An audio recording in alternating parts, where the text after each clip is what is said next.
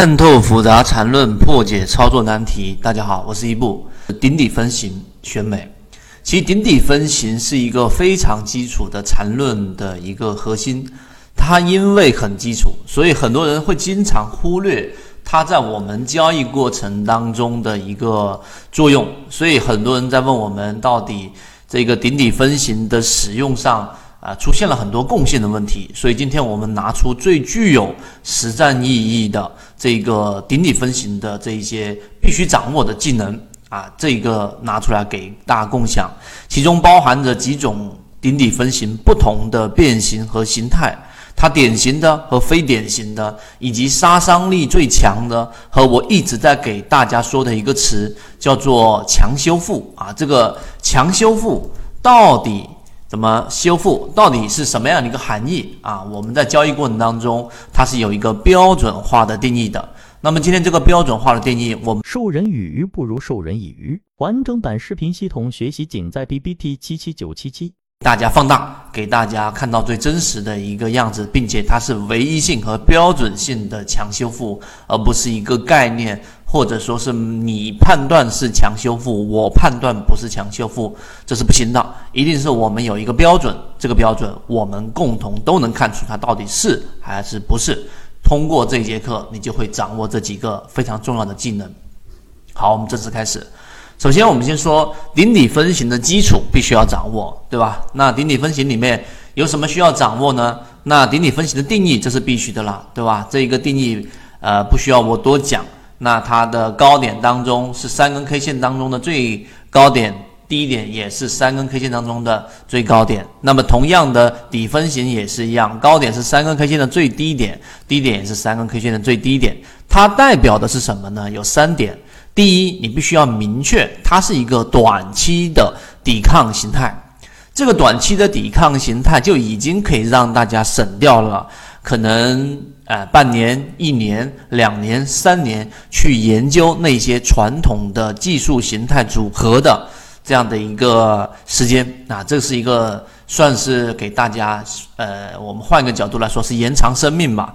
因为你花两三年去研究所有的以前仙人指路啊，对吧？各种形态，然后其实最终它的特点一定是短期的，这是这是一个。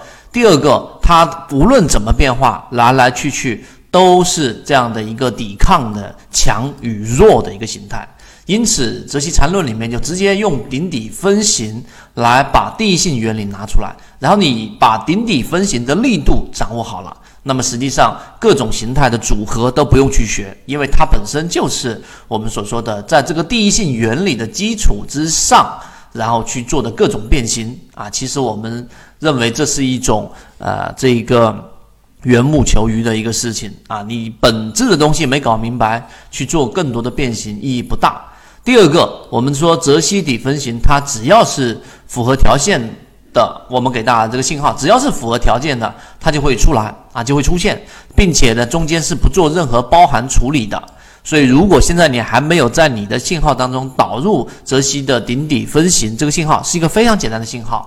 然后我也开源给大家，大家直接导入就可以了，是做不包含处理的，包含处理太复杂。那我们会这样子去做的原因，它是相对粗糙的。为什么呢？主要的原因，它这个顶底分型只是我们去用缠论时候的一个辅助啊，它是一个辅助，它不是最主要的。最主要是你掌握。我后面一直给大家去精细化、系统化的缠论，怎么画笔，怎么画线段，怎么画中枢，这些你必须要明白。而顶底分型就是日肉眼识别，就像现在我们在讲自选鱼池里面的这一个标的，对吧？我们不推荐股票，不指导买卖，我们只讲方法。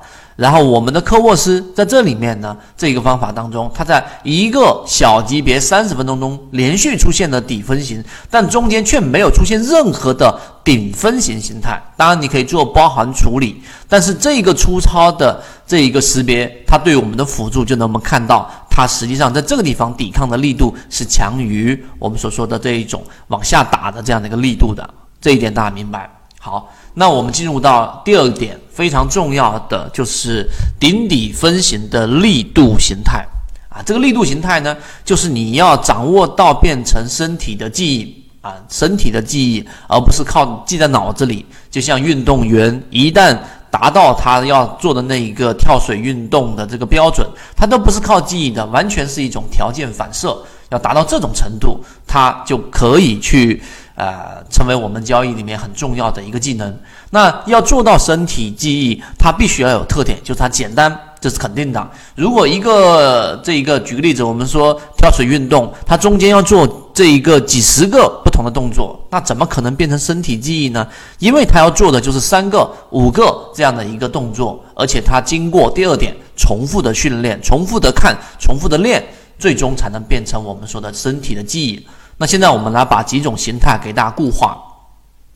首先，我们先说最经典的啊，经典的形态一定是要识别了，对吧？那所谓经典的实形这个形态，一般人啊只看表面，诶，那不就是刚才符合条件吗？但实际上，它所谓的这一个呃不一样的地方，是需要你用心去看的。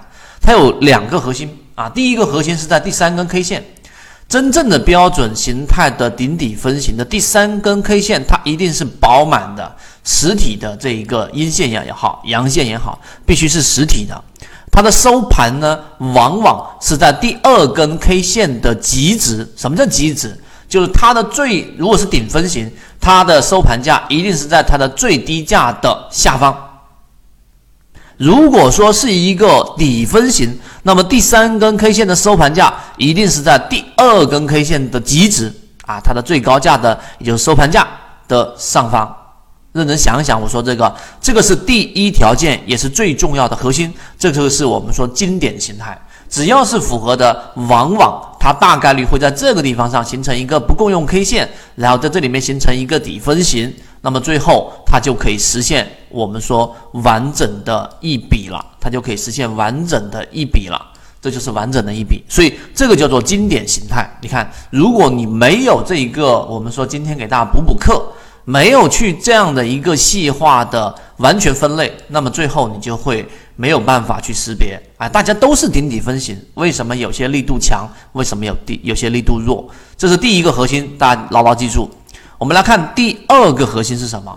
第二个核心就是它是长第二根 K 线，它是长上影线十字星，那中间呢，它的这个属于高开或者低开，这个阳线是比较好的。